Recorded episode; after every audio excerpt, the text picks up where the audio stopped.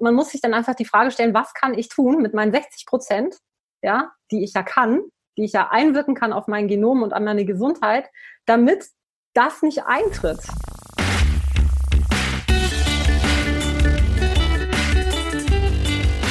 Die Heldenstunde, euer Podcast für ein gesundes und bewusstes Leben. Herzlich willkommen in der Heldenstunde. Es begrüßt dich dein Gastgeber Alexander Metzler. Schön, dass du wieder dabei bist. Heute haben wir, glaube ich, wieder ein sehr, sehr spannendes Thema und ich kann mir vorstellen, dass in dem einen oder anderen Kopf heute der eine oder andere Glaubenssatz korrigiert wird oder vielleicht sogar um 180 Grad auf den Kopf gestellt wird. Heute in der Heldenstunde eine Dame, die ursprünglich sich schon immer mit Gesundheit und Medizin beschäftigt hat, über die Tiermedizin kommt, dann zahlreiche Fortbildungen gemacht hat im Bereich Osteopressur, im Bereich Gesundheitscoaching, über Yoga und hin den Weg gefunden hat zur Nutrigenomik, was das ist. Da werden wir im Einzelnen auch noch drauf zu sprechen kommen. Herzlich willkommen in der Heldenstunde, Stefanie Mohr. Hallo, ich freue mich, dass wir uns hier sprechen, Alex. Ja. Ja. Und es war, es war gar nicht so einfach, äh, dich zu finden zu diesem Thema, weil ich wollte wirklich jemand, wo ich das Gefühl hatte, wow, da gibt's ähm, Power auf das Thema. Es gibt noch gar nicht so viele in Deutschland.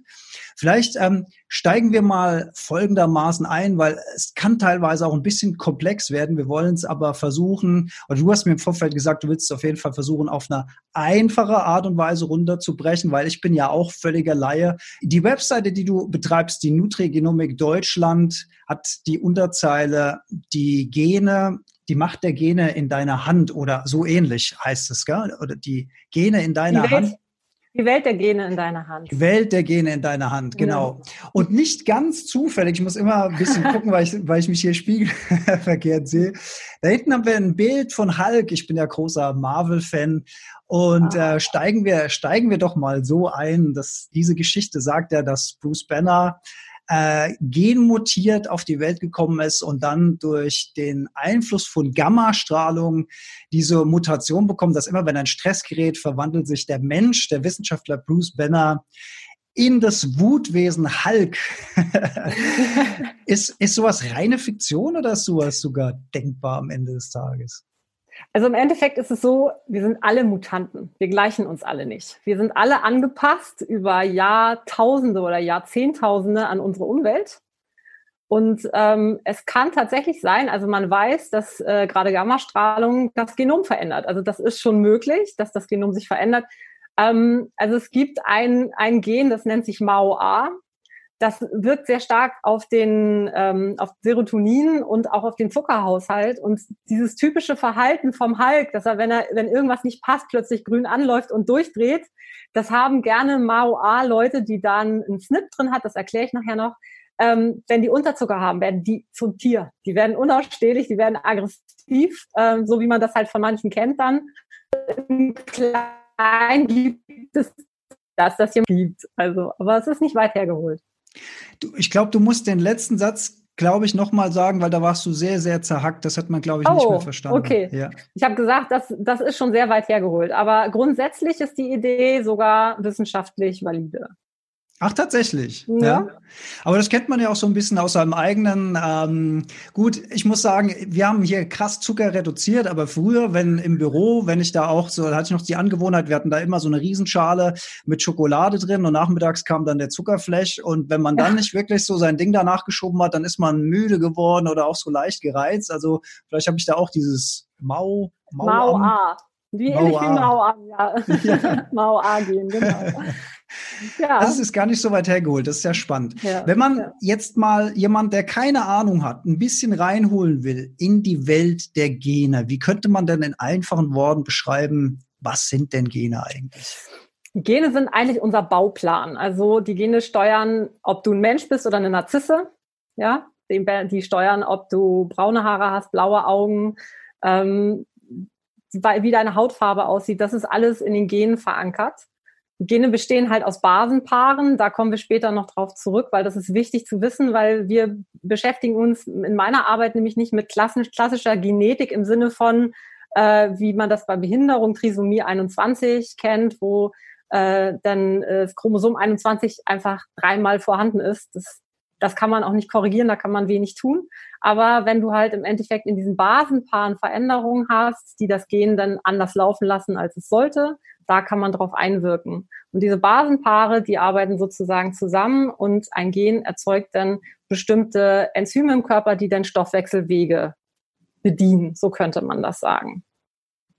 Also ein Grundbauplan ja. für den Körper vielleicht. Ja. Genau, es ist ein Grundbauplan, wo alles enthalten ist, was geht. Also alles. Mhm. Ja. Und jetzt, jetzt weiß ich, dass ich, also früher, wenn ich in meinen Biologieunterricht zurückdenke und sowas, dann hieß es, okay, du hast diese und diese Gene und mhm. die bestimmen, wie du gebaut wirst. Und das hat sich so ein bisschen angehört, wie so die, die Buchstaben im Grabstein, die einmal da eingeritzt sind und komplett über dein Schicksal entscheiden und komme was wolle, du bist dem hilflos ausgeliefert. Und da, da ändert sich langsam so ein bisschen die Wahrnehmung. Das finde ich ein wahnsinnig spannendes Thema. Das ist auch total wichtig, weil ähm, also deine Gene machen vielleicht 40 Prozent von dem aus, was du im Leben erlebst. Also ich kann jetzt genetisch nicht verändern, dass du blaue Augen hast. Ja? Frage ist, ob das notwendig ist. Ähm, aber ich kann ver verändern, ob du das Risiko, was du genetisch trägst, einen Herzinfarkt zu kriegen zum Beispiel oder eine Disposition für Diabetes ha zu haben, ja, oder eben e-, extrem stressanfällig zu sein. Das kann, da kann ich ja darauf einwirken, weil 60 Prozent ist einfach die Umwelt und wenn ich von der Umwelt rede, dann rede ich von der Umwelt der Zelle. Und die Umwelt der Zelle ist alles. Dein ganzer Körper, was du reintust ähm, und eben auch, was du dir zuführst. Also wenn du jetzt zum Beispiel dich nur mit negativen Menschen umgibst, wirkt auch das auf deine Zelle. Das zieht dich nämlich runter und das macht was in deinem Körper. Das ist auch die Umwelt der Gene. Ja? Also das alles hat einen viel größeren, ähm, eine größere Zugkraft als das Genom an sich. Ja, ja 60 Prozent zu 40 Prozent. Ja, genau, das, also das, das, ist jetzt ne, so, also, ja. äh, aber das sagt man tatsächlich so in unseren Kreisen, dass das etwa so die, die Richtung ist. Aber das ist ja ein mega krasses Learning, weil wenn man bis zu diesem Zeitpunkt gedacht hat, oh, ich habe erbliche Krankheiten, ich gucke vielleicht in meine Vorfahren-Ahnenliste rein und gucke, oh, da gab es die Krankheit, da gab es Krebs, da gab es dieses oder jenes. Und da haben ja viele Menschen das Gefühl, dass die dem Schicksal dann ja. sozusagen ausgeliefert sind, dass sie nichts dagegen tun können.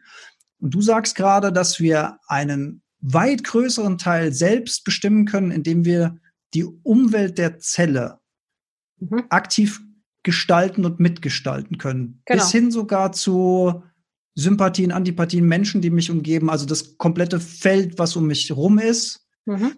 Das, ist ja, das ist wirklich ähm, mega krass.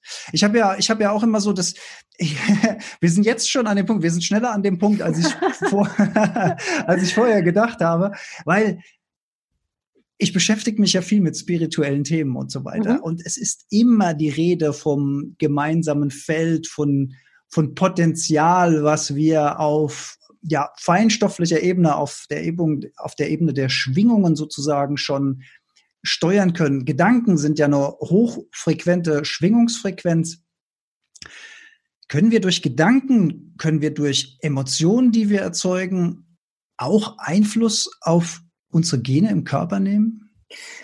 Also ja, also nicht, also man muss unterscheiden zwischen der Epigenetik und der klassischen Genetik. Die Epigenetik ist noch ein relativ junges Feld und das musst du dir so vorstellen, die Gene sind das Haus, was du hast und da sind überall Lichtschalter und Lampen und die Epigenetik sind die Schalter. Das heißt, wenn du im Keller gehst, machst du da ja Licht an. Ansonsten bringt es ja nichts, wenn da Licht an ist. Das heißt, wenn du etwas brauchst, wird's angemacht. Ja? Wenn du etwas nicht brauchst und es geht an, ist es manchmal nicht so gut. Wenn der Herd angeht in der Küche und ich will darauf nichts kochen, brennt mir die Bude ab. Ja? So, das ist nicht sehr gut. Also ähm, Epigenetik kann eben positiv Sachen schalten. Das heißt, der Körper schaltet sich das Genom so, wie er es gerade braucht. Mhm. Aber es können eben auch durch Umweltfaktoren, also da ist zum Beispiel das Thema Krebs immer sehr präsent, äh, da können halt Gene durch Umweltfaktoren wie zum Beispiel Gammastrahlung, ähm, äh, können halt die, die, die epigenetischen Gene, also die epigenetisch können die Gene angeschaltet werden, die aus sein sollten, weil sie sonst ähm, dazu führen, dass eine Zelle nicht den Zelltod stirbt. Die kriegt das Signal denn nicht. Die wird resistent gegen das Signal und entartet dann. Das ist eine Theorie. Also wir reden in der Medizin immer nur von Theorien, weil beweisen kann man das genauso wenig wie die Existenz von Gott. Ja, es gibt Sachen, die können wir nachvollziehen. Aber wir, wir, wir sind immer noch da, dass wir Thesen beweisen. Und es gibt ja in der, in der Quantenphysik auch immer den Beobachter, der das Feld mitbestimmt. Und ähm, genauso ist, wenn jemand eine Forschungsstudie macht, ist es nie ganz frei von irgendeinem Ziel oder irgendeiner Idee, wie es sein könnte. Und es ist dann schlüssig. Darum wächst halt die Wissenschaft immer weiter und Sachen, die wir vor zehn Jahren gelernt haben, sind jetzt plötzlich völlig falsch, ja, waren aber vor zehn Jahren schlüssig. Ja, also es entwickelt sich einfach weiter. Und ähm, wenn du jetzt sagst, kann man mit seinen Emotionen oder mit seinen Gedanken die Gene steuern, du kannst epigenetisch, kannst du tatsächlich, wenn du jetzt ganz starken Kummer hast, weil du ein Trauma hast oder so. Das schlägt sich epigenetisch nieder. Es können dann bestimmte Gene abgeschaltet werden oder angeschaltet werden, die dann dich wirklich krank machen. Ja, andersrum, wenn du gute Beziehungen führst, also da sagen wir immer wieder, wenn die Leute kommen und wollen die Wunderpille haben gegen irgendwelche Probleme, die sie haben. Die ersten Fragen, die wir stellen, sind eigentlich immer so, bist du glücklich in deinem Leben? Hast du einen erfüllten, sinnhaften Job? Ja, oder hast du erfüllte, sinnhafte Begegnungen oder, oder Hobbys? Ja, es kann ja auch sein, dass jemand bei der Feuerwehr ist und ansonsten sitzt er im Büro und sagt, das ist nicht sehr sinnhaft, wenn ich da das Papier sortiere. Also wie lebst du? Bist du glücklich und zufrieden in deinem Leben? Hast du alles, was du brauchst, damit du dich wohlfühlst? Das macht einen ganz großen Faktor aus. Ja. Das ist, das ist ähm, das ist Mindblow, finde ich, ne? Weil da, da wachsen gerade so viele Welten zusammen. Deswegen ja. finde ich das auch so schön, dass wir darüber sprechen, um sich das nochmal klar zu machen, dass die Wissenschaft jetzt im Grunde genommen, das, das, was du sagst, viele, viele Dinge haben wir ja Jahre oder Jahrzehnte gehört. Achte auf deine Ernährung. Ich mhm. behandle in meinem Podcast auch viel das Thema Glück, weil ich mal Experte im Unglücklichsein war, sozusagen. ja. Und ähm, ich habe ja selbst gemerkt, wie man sich durch unglückliche Gedanken krank machen kann ja. und mich dann gefragt, wie kann ich mich denn dann durch glückliche Gedanken gesund machen? Also nicht, dass ich jetzt den ganzen Tag irgendwie positiv denke, aber was kann ich für ein Grundgefühl in mir erzeugen? Eine tiefe Zufriedenheit, einen Frieden sozusagen, der so eine Grundzufriedenheit, so eine Grundbalance in, in, in mir auslöst. Und natürlich kann man das Ganze irgendwie ins, ins Land der Fantasie und ins Land der bunte Regenbogen und der Einhörner irgendwie äh, reintun. Aber das, was du gerade sagst, ist ja sozusagen, da öffnen sich Tore auch in der Wissenschaft ähm, du hast gerade äh, die Quantenphysik auch angesprochen oder die mhm. Quantenmechanik, wo feinste Teilchen durch die Beobachtung, also dadurch, dass ein Beobachter da ist, funktioniert das Experiment erst, mhm. wenn der Beobachter nicht da ist und so weiter. Und das sind ja alles Sachen, wenn ich da jetzt zurückdenke, ich ähm, beschäftige mich ja seit einiger Zeit noch nicht allzu lange mit Yoga, aber ich bin mittlerweile ein riesen Yoga-Fan.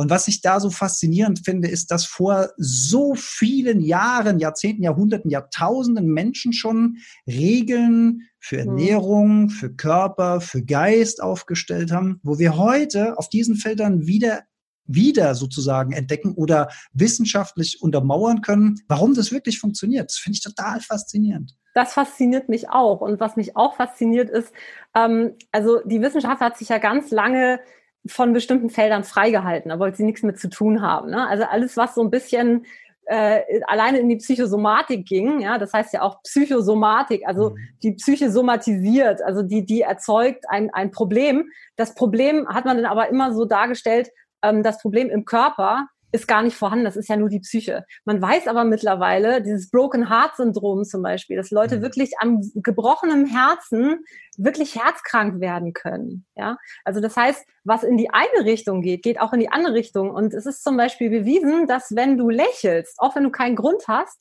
du einfach Hormone ausschüttest und Neurotransmitter, die dich glücklicher machen weil der Körper registriert die Muskelbewegung und sagt, okay, wenn ich so gucke, muss ich glücklich sein und fängt an, Neuropeptide zu bilden, dass man wirklich glücklich ist.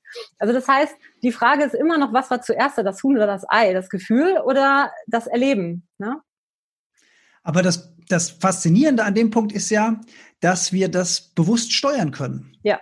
Und das finde ich so ein Riesenschritt, gerade wenn du das sagst mit dem Lächeln, ob ich jetzt künstlich lächle und mein Gehirn folgt dann über Körperchemie, oh, der lächelt, der muss gut drauf sein, also schütte ich mal ein bisschen Serotonin aus und beweise das.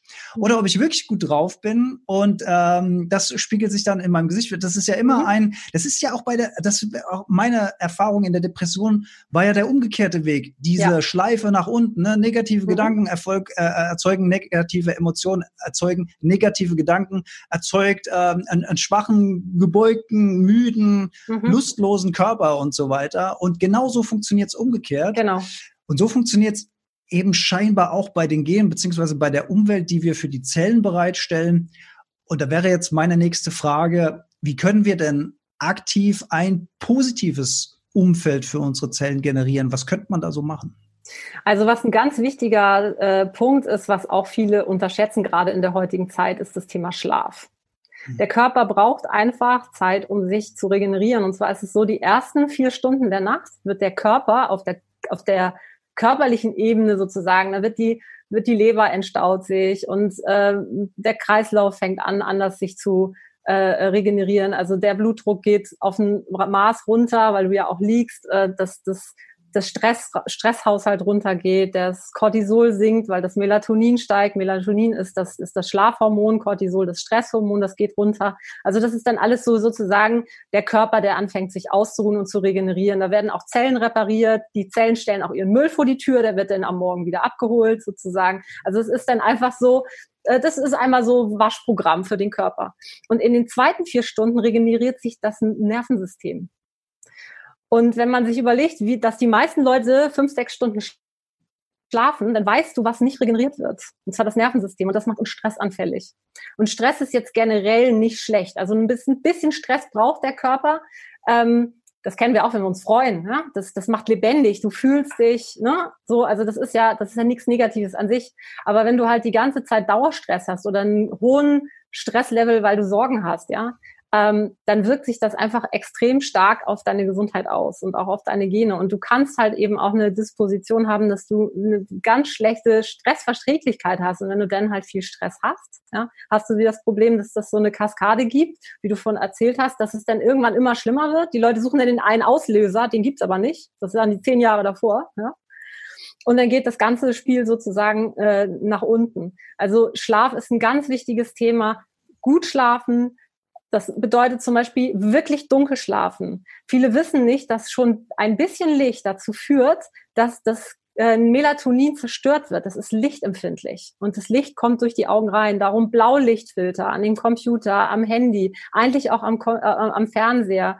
Wirklich Schlafhygiene, nicht zu spät ins Bett gehen. Gucken, dass man sich, dass man so seine Wohlfühloase hat ich mache das zum Beispiel so, ich habe ja auch mal Stress, ja. Und ich habe mir angewöhnt, dass wenn ich mein Schlafzimmer betrete, dann stelle ich mir vor, da hängt eine Tasche und da tue ich meinen ganzen Stress rein. Alles, was ich, was mich den Tag bewegt, tue ich da rein und sage, das hole ich morgen wieder ab. Jetzt habe ich Feierabend. Und dann gehe ich in mein Schlafzimmer und gehe schlafen. Und das ist halt ganz wichtig, eine vernünftige Schlafhygiene. Das wird ganz stark unterschätzt. Also Stress runterfahren und Körper und Geist aufbauen durch gesunden Schlaf und genau. ja, also da gibt's ja, es gibt ja verschiedene Schlaftypen, so viel ich weiß, und es gibt ja auch unterschiedliche Schlafbedürfnisse. Du hast jetzt gesagt, zweimal vier Stunden, also acht Stunden. Ein oder andere kommt vielleicht mit sechseinhalb Stunden aus, manche schlafen zehn Stunden. Das ist relativ individuell, aber ich glaube, dass diese Schlafqualität, die wird tatsächlich viel zu sehr unterschätzt. Ich komme ja, ich rede ja auch gerne über die, äh, die besonderen Herausforderungen des digitalen Zeitalters mhm. und ich kann da auch an der ja. Stelle immer nur mal mitgeben, nicht die Handys mit ins Schlafzimmer nehmen, nicht das Laptop abends noch Serienmarathon und es ist so spannend und man hat schon halb zugeklapptes Laptop und guckt so mit so halb zu Augen, weil es so spannend ist, will man noch wissen, wie es ausgeht. Aber der, der Körper schreit nach Schlaf. Ja. Das ist kein guter Umgang mit digitaler Technik. Ja, eben. Und mit dem Kopf neben der Steckdose, wo das Handy eingesteckt ist, mm. ist halt auch äh, eine Katastrophe. Also ich habe mm. ich hab Glück, mein Freund ist Elektriker, ja, also der kann dann einfach so einen so einen ganz Ausschalter machen, dass einfach kein, Stre kein Strom in der Wand läuft. Ach schön. Ähm, weil das ist, also ich bin recht tatsächlich recht empfindlich da, darauf. Also ich merke das äh, Strom, wenn der fließt. Äh, ich meine, wenn man weiß, was im Gehirn alles über elektromagnetische Felder läuft und über äh, äh also wie sehr das störend wirken kann, äh, dann macht es einfach keinen Sinn, direkt so ein Stück äh, vorm Scheitel irgendwie die Steckdose zu haben, wo Strom fließt. Ähm, das ist halt eine gute Sache. Ähm, dunkel ist, wie gesagt, das, was so wichtig ist und still. Also ähm, der Körper braucht einfach Ruhe. Also Lärm zum Beispiel kann auch epigenetisch Gene schalten. Ja, und blockiert zum Beispiel das Kommt-Gen, was ab, ganz wichtig ist für den Dopaminabbau. Und Dopamin, ähm, wenn es zu hoch geht, äh, dann, dann wirst du halt völlig ADS, ja. Also in Anführungsstrichen, mhm. du kannst dich nicht mehr konzentrieren, du wirst total fahrig, aber du kannst auch nicht aufhören. Also wie du sagst, mit diesen Serien-Junkies, ja, wo der Thrill irgendwie, ich muss es zu Ende sehen und ich muss mich aufregen über das, was da passiert. Ähm, wenn das halt nicht richtig abgebaut werden kann, dann kommst du schneller in Burnout, ja. Und äh, dieses Gen reagiert auf Lärm. Wenn du also drei Jahre eine Baustelle vor der Tür hast äh, und dann nicht mal abschalten kannst, wenn du schläfst, das ist nicht gesund. Ja. Und da sind wir noch, noch nicht mal beim Thema Ernährung. Ja, also du mhm. siehst, also es ist, viele sagen so, ich ernähre mich gesund, dann muss ich auch gesund sein. Und mhm. ähm, es ist einfach, Schlaf ist ein wichtiges Thema. Äh, äh, das Umfeld ist ein wichtiges Thema. Also bin ich, fühle ich mich wohl, kann ich ich sein unter den Menschen, mit denen ich mich umgebe. Sonst sich zu verstellen ist Stress. Ja. So, also das alles, das, das alles zusammen mit der Ernährung die halt hochwertig sein sollte. Bio, ich meine, da brauchen wir gar nicht drüber reden. Wir wissen, glaube ich, beide ganz genau, was alles sonst in konventioneller Nahrung drin ist. Also ich wäre ja eigentlich schon immer dafür, dass äh, Bionahrung nicht gezeichnet wird, sondern konventionelle, wo halt Pestizide drauf gespritzt werden ohne Ende. Die Leute mit solchen Masken, die aufsprühen und ich kann das so essen oder wie. Also ich meine, das, das kannst du einem Kind von sieben, sieben Jahren erklären. Das wird das komisch finden. Ja, ja. ja. So, also Bio äh, finde ich wichtig und ähm, dass die Sachen halt eben auch, wenn du Sachen jetzt halb verbrennst, ja, das ist halt auch nicht gut. Acrylate, wenn die sich bilden durch Kartoffeln, die zu doll an, anbrennst. Das muss alles abgebaut werden im Körper. Und wenn du da eine Schwäche hast, ist das halt nicht so gut. So. Also wir haben identifiziert Schlaf als wichtige Säule, Ernährung als wichtige Säule. Hier die klare Empfehlung, gucken, was die Herkunft ist. Ist es bio, möglichst unbehandelte mhm. Nahrung, Stichwort Pestizide in der Landwirtschaft, immer wieder ein großes Thema. Gibt es riesige Diskussionen drüber, wie schädlich die sind, wie schädlich die nicht sind. Oder wer da auf der sicheren Seite sein will, soll bitte nach Bio gucken und ein bisschen mehr Geld ausgeben. Kommt den Landwirten zugute, kommt der Umwelt zugute, kommt der Gesundheit zugute. Gut auf vielen, vielen Ebenen. Ähm, wir haben das Thema Bewegung und Sport noch nicht angesprochen. Das Stimmt. ist wahrscheinlich auch ein wichtiger Schlüssel. Das ist, das ist ein total wichtiger Schlüssel. Also man hat tatsächlich festgestellt, ähm, dass Sport auch einen Reparaturmechanismus in der Genetik anschiebt. Ja, also du hast ja, ähm, du hast ja immer die, die Telomere, die Telomerlänge wird ja gemessen, ähm, ob jemand sehr jung noch ist vom körperlichen Alter, also egal was in seinem Pass steht, ja, oder dass das, das, das Zellalter äh, schon sehr hoch fortgeschritten ist. Und Sport macht, dass diese Telomerlänge länger wird. Ja, das heißt also, du wirst sozusagen jetzt wieder jünger ist vielleicht blöde, aber die Regenerationsfähigkeit ist viel besser. Dabei macht aber auch das Maß es aus. Ne? Wenn Leute jetzt den, also ein Freund von mir läuft Marathon, ja, und äh, das ist kein Sport, das ist Drangsalieren von seinem Körper, ja, das muss man unterscheiden. Und äh, es ist halt wichtig, einen Sport zu finden, der einem glücklich macht. Also wo man merkt, das tut mir gut. Ich mache das jetzt nicht nur, weil mein Arzt mir das sagt oder weil ich dann knackigen Hintern habe, sondern man muss seinen Sport finden, wo man sich auch wohl mitfühlt, weil sonst ist es wieder Stress. Ja, ja ich kann dir einfach nur zustimmen. ich sage ich sag das halt auch immer, dass ähm, wenn ich mich, ich sehe so oft im Wald, wenn ich entweder spazieren gehe, selbst laufe, Mountainbike fahre oder was auch immer, und mir kommen Jogger entgegen. Ich bin so ein Mensch, ich bin so ein Mensch, der grüßt immer gern oder lächelt und nickt wenigstens. Die, die, also ich, ich würde mal sagen, 90 Prozent vor allen Dingen von den männlichen Läufern mit einem stierigen Blick hochkonzentriert, als, als würde es um die Goldmedaille bei der Weltmeisterschaft gehen. Da gibt's keinen ja. Blick links, da gibt's keinen Blick rechts, da ist ein, ein Fokus auf der Leistung. Und dann denke ich mir immer so, es ist vielleicht am Ende gar nicht gesund, was du da gerade machst. Schneller, ja, höher, leiste. Ja, das ja. ist einfach das, genau das Problem. Ne? Also ja. ich, ich plädiere auch immer so, vielleicht mal Ballsportarten auszuprobieren in der Mannschaft, wenn man sich gut miteinander versteht, ist natürlich auch wichtig, mhm. ähm, dass Spiel und Spaß äh, dabei rumkommt. Ich persönlich äh, kick immer noch bei der alten Herrenmannschaft hier in meinem ah. Dorfverein hin und wieder mit. Haben wir immer einen Riesenspaß zusammen, ist super. Und ja. ähm, ist natürlich nicht, nicht äh, krass leistungsorientiert, aber es geht ja um die Bewegung, es geht um das Miteinander. Und wenn ich natürlich Spaß habe beim Laufen im Wald, dann ist das super, aber dann darf ich das natürlich auch ausstrahlen. Das ist nicht Ja, ja. Also das ist tatsächlich was, was mir auch auffällt. Also ähm, ich bin früher auch gejoggt.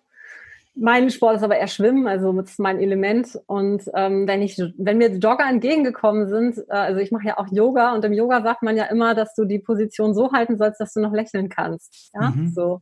Und wenn ich mir denn die Jogger ansehe und denke, okay, die haben jetzt schon acht Kilometer auf der Uhr vielleicht, ja, und genauso sehen sie aus, total verbissen. Du merkst, dass der mhm. Kiefer mhm. völlig angespannt ist. Ja. Die lassen sich, die sind mit dem Körper viel zu weit nach vorne, weil sie eigentlich schon weiter sein wollen. Also die genießen das Laufen gar nicht. Mhm. Also ich war fürchterlich langsam. Also mich haben alle überholt. Ja, also wirklich alle.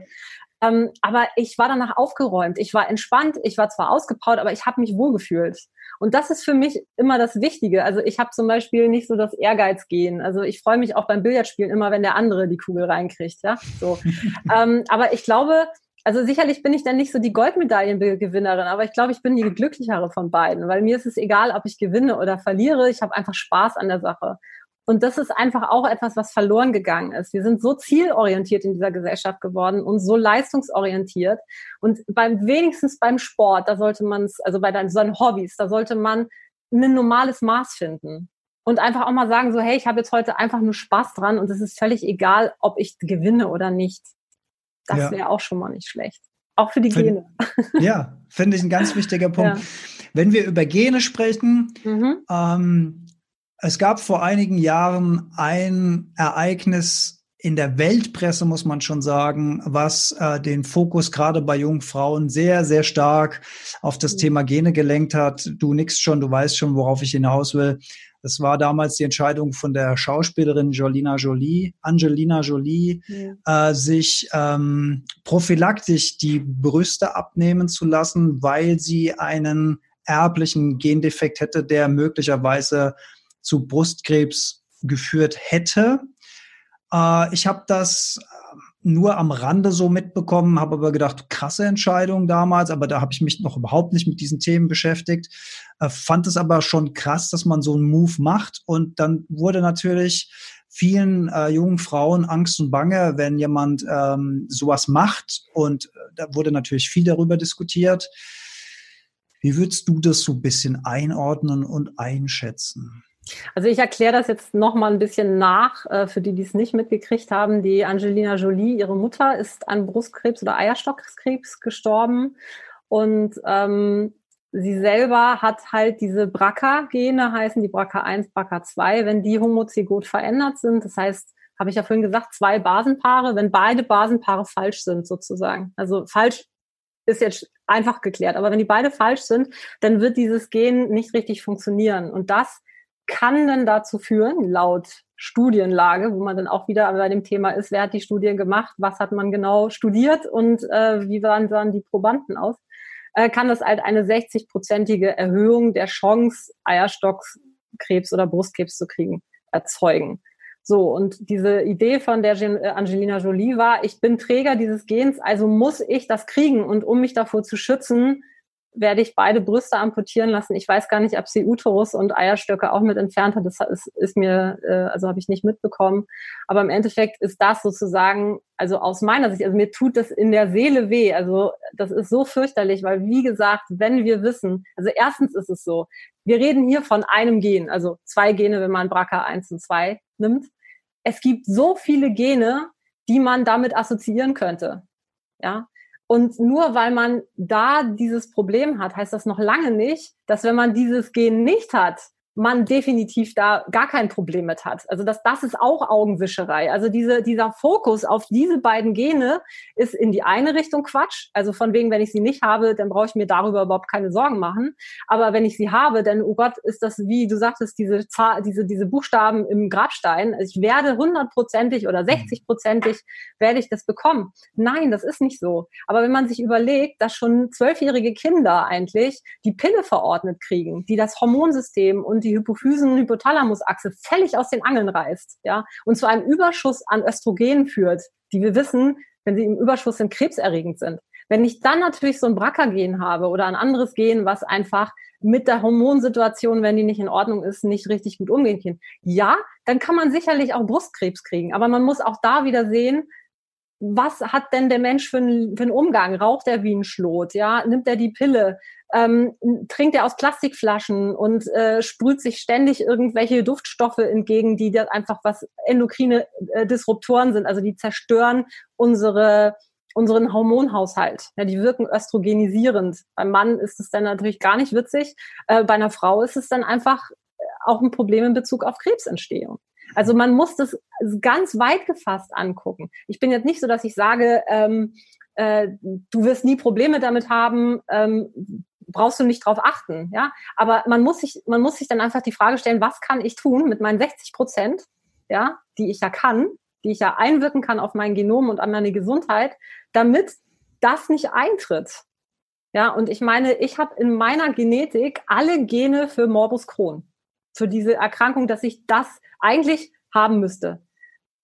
In meiner Familie ist noch nie eine entzündliche Darmerkrankung aufgetreten. Mhm. Wenn man aber weiß, dass entzündliche Darmerkrankungen auch meistens mit zu viel entzündlichen äh, Botenstoffe im Körper zusammenhängt, und ich komme aus dem Norden, ich bin mit Fisch groß geworden. Ich habe fetten Fisch gegessen von morgens bis abends. Bei uns gab es eigentlich die ganze Woche Fisch, wenn man es genau nimmt. Ja, Das heißt, da ist nichts mit Entzündung. Ich habe so viel äh, Omega-3-Säuren gekriegt, schon bevor ich stehen konnte, durch die Muttermilch meiner Mutter. Da ist nichts mit Morbus Crohn, keine Chance. Ja, so ich ernähre mich jetzt noch vernünftig. Das heißt, also ich esse nicht irgendeinen Dosenfraß oder gehe dauernd zu McDonald's. Äh, ich brauche mir da keine Sorgen machen. Ja. Das hat uns ein bisschen zum Thema Ernährung nochmal geführt, weil das ist mhm. ja einer deiner Schwerpunkte, die du zusammen mit Jan Kielmann eben auch auf eurem Webprojekt ähm, angehst. Die, ich muss es äh, vorlesen, es geht mir einfach noch nicht zum Fleisch und Blut über, die Nutrigenomik, also ja. Nutri, Nutrition, Ernährung und Genomik, haben wir das Thema Gene wieder. Also ähm, du kannst es besser erklären. Es hat was mit Ernährung zu tun, so viel sei mal gesagt. ja, genau. Also es hat so viel mit Ernährung zu tun. Ähm, es gibt Menschen, die einfach äh, bestimmte genetische Besonderheiten haben, ähm, dass die einfach bestimmte Formen von Nahrungsmitteln nicht gut vertragen oder nicht gut verstoffwechseln können. Zum Beispiel dieses typische Ding mit der Glutenunverträglichkeit. Ja, dafür musst du keine Zöliakie haben. Es reicht, wenn da ein HLA-Gen, nennt sich das, wenn das äh, einen Polymorphismus hat, also sprich verändert ist in Bezug auf die Norm, ähm, dann kommt es im Endeffekt zu einer Unverträglichkeitsreaktion, was dann natürlich besser ist, wenn man dann Gluten meidet. Andersrum gibt es eben aber auch Gene, die dazu führen, das habe ich zum Beispiel, ich bin irgendwann plötzlich nachtblind gewesen und habe gedacht, was kann das sein? Also äh, klar, ich habe nicht mehr so viel fetten Fisch gegessen. Ja, äh, in Fischfett ist viel Vitamin A drin und ähm, ich habe eine Umwandlungsstörung. Ich kann aus äh, Beta-Carotin aus Karotten kann ich nur zu 20 Prozent Vitamin A bilden. So und wenn ich nicht den ganzen Tag Karotten esse, wie gestört, ja, oder äh, eben Fischöl. Ne? Also wir haben halt wahnsinnig viel Lachs und Dorsch und und solche mhm. Sachen. Ich habe Lebertragen gekriegt als Kind. Ne? So also ähm, da habe ich das auffüllen können und als Erwachsener habe ich nicht mehr so drauf geachtet. Ich hatte dann viel Stress und, und ähm, habe davon zu wenig abgekriegt und habe dann echt Probleme mit Nachtblindheit gekriegt. Hm. Und Nutrigenomik ist halt, also Nutrigenetik ist ein Teil davon. Das sagt halt, okay, du hast einen erhöhten Bedarf an etwas oder du hast eine Schwäche der Umwandlung, du musst das vermehrt zuführen, sonst bekommst du einen Mangel. Und Nutrigenomik ist im Endeffekt, du hast eine bestimmte Gen, Sequenz, sage ich mal, also du hast einen, Polymorphismus, sagen wir ja, also man würde jetzt sagen eine Mutation, aber Mutation wäre zu hart gefasst. Ja, das ist dann krankhaft. Das ist nicht krankhaft, das ist nur eine Variante der Natur, ein Polymorphismus. Und wenn du den hast, dann hast du zum Beispiel bei einem Kommt-Polymorphismus hast du einen erhöhten Bedarf, sehr erhöhten Bedarf an Magnesium. Sonst wird das Gen immer langsamer, immer langsamer und dann steht dir irgendwann das Östrogen und das Dopamin bis hier oben und das macht dann Probleme. Ja, also das heißt, wir machen beides. Wir gucken einmal mit der Nutrigenomik, was brauchst du vermehrt oder was kannst du schlecht verstoffwechseln. Und wir gucken von der anderen Seite, wie sind deine Gene, wie, ist dein, wie sind deine SNPs, also deine Polymorphismen, was brauchst du, damit wir das ausbalancieren können, damit du gesund bleibst. Ja, also ich wüsste gerne mal, was meine Snips so sind. Ne? ja, du kannst es testen. Das ist, also ist Gott sei Dank noch möglich. Mal gucken, ob man Riegel vorschiebt. Das wird ja sehr heiß diskutiert in Ärztekreisen. Ah. Die platzen regelmäßig, wenn Leute mit Gentests und irgendwelchen Portalauswertungen kommen. Also du musst ja. wissen, es gibt ähm, Gentests in Amerika. Zum Beispiel ist dieses 23andMe sehr bekannt. Da schickst du eine Speichelprobe ein und dann kriegst du Rohdaten von deinem Genom. Und dann kannst du das in andere Programme einspeisen und dann sagt es dir zum Beispiel, da stehen dann halt solche Sachen, wo ich einen Vogel kriege, so unter dem Motto, ja, äh, du kriegst nächste Woche Krebs und übernächste Woche einen Herzinfarkt. Und damit gehen die zum Arzt und die Ärzte mhm. platzen natürlich, weil wir haben hier ähm, in Deutschland ein, ein, ähm, ein Schutzprogramm sozusagen. Also wir haben ein Genetikgesetz. Das heißt, nur Humangenetiker dürfen genetisch beraten. Ja? Das heißt, also Jan und ich machen auch keine genetische Beratung ja? sondern wir machen Nutrigenomik. Das ist, wie gesagt, was anderes.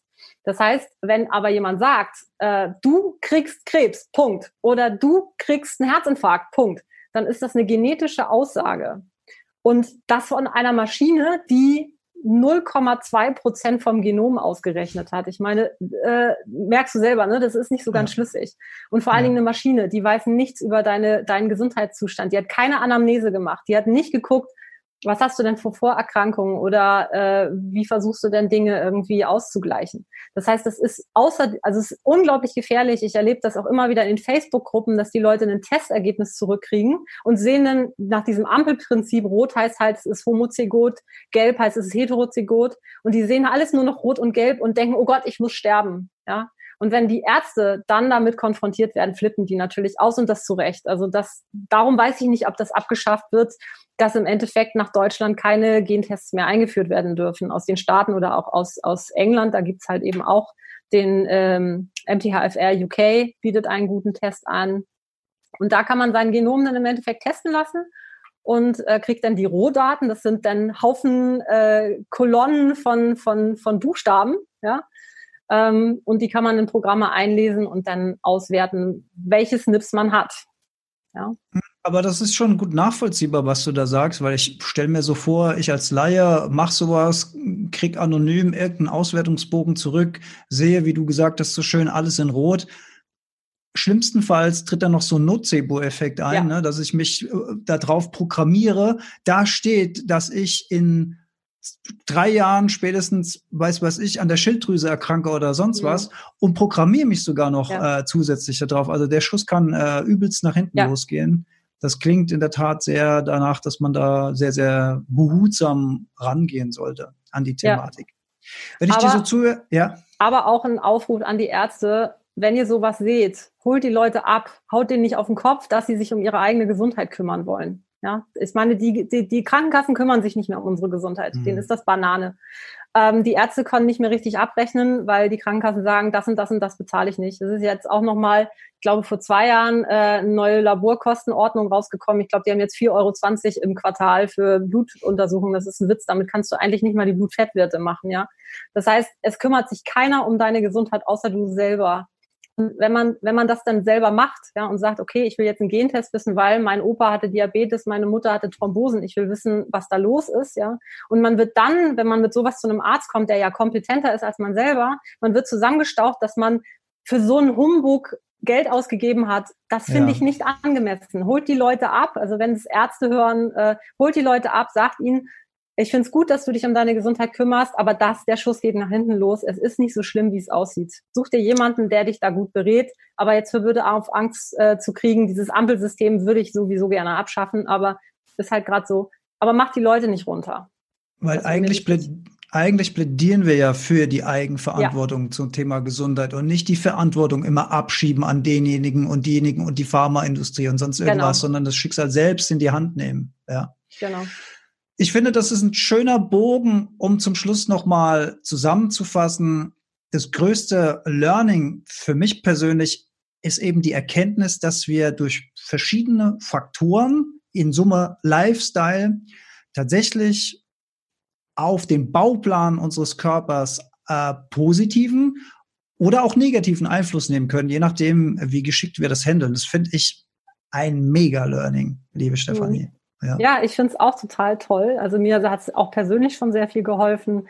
Ähm, einfach auch, ich weiß nicht, wie ich das sagen soll. Also was ich gemerkt habe, ist, wenn du irgendwelche Probleme hast und fühlst dich jetzt mal scheiße, ja, das gehört zum Leben dazu. Wenn man sich dann Stress macht, oh Gott, ich schädige jetzt mein Genom, dann hat man wieder Stress, ja. Mhm. Einfach ein bisschen mehr mit dem sein, was ist und, und das so gut wie möglich. Wir sind alle nicht perfekt und dieser Selbstoptimierungswahn ist auch nicht immer gut, ja. Sich auch mal lassen. Ja, wenn ich einen scheiß Tag habe, dann sage ich zu meinem Mann, ich habe heute einen scheiß Tag, ich brauche jetzt heute ordentlich Streicheleinheiten, gute Musik und einen netten Film. Äh, aber, aber mit allem anderen lass mich bitte in Ruhe und lass mir das. Also ich lass mich dann auch mal hängen. Ja, und genauso kann man eben aber auch gucken, dass man eben sich füttert mit den Dingen, die einem gut tun und sich baut. Also auch ein bisschen nachsichtiger damit zu sein, dass man nicht immer nur optimieren will, alles richtig will. Und da sind wir auch wieder so ein bisschen beim Thema Achtsamkeit, beim Thema ja, mal in ja. sich reinfühlen. Was sind denn eigentlich so meine Bedürfnisse? Was will mir mein Körper denn gerade sagen? Oder die Gefühle, die ich in mir habe oder die Gedanken, die sich bei mir im Kopf abspielen. Also ein bisschen reinhören, nach innen gucken und äh, entsprechend darauf reagieren. Äh, ich verlinke eure Webseite auf jeden Fall in äh, den Shownotes dieser Folge. Wer also Kontakt zu euch aufnehmen möchte, um Näheres über das Thema Nutrigenomik zu erfahren, da war wieder der Blick auf den Zettel.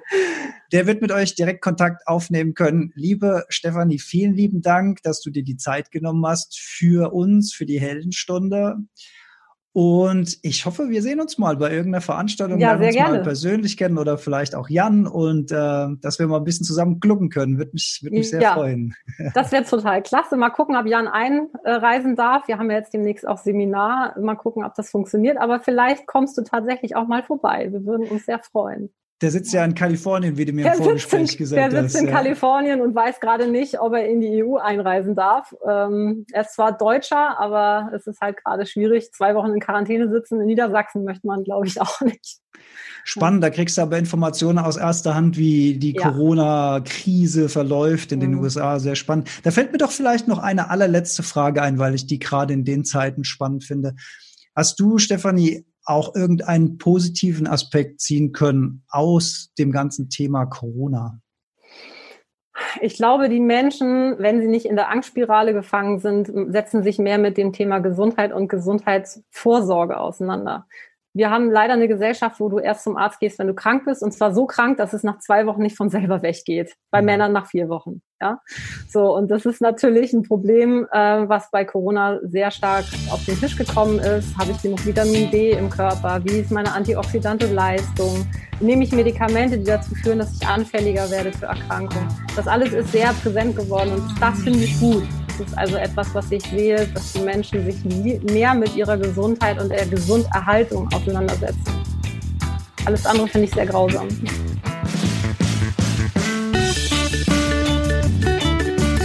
Ja, ja.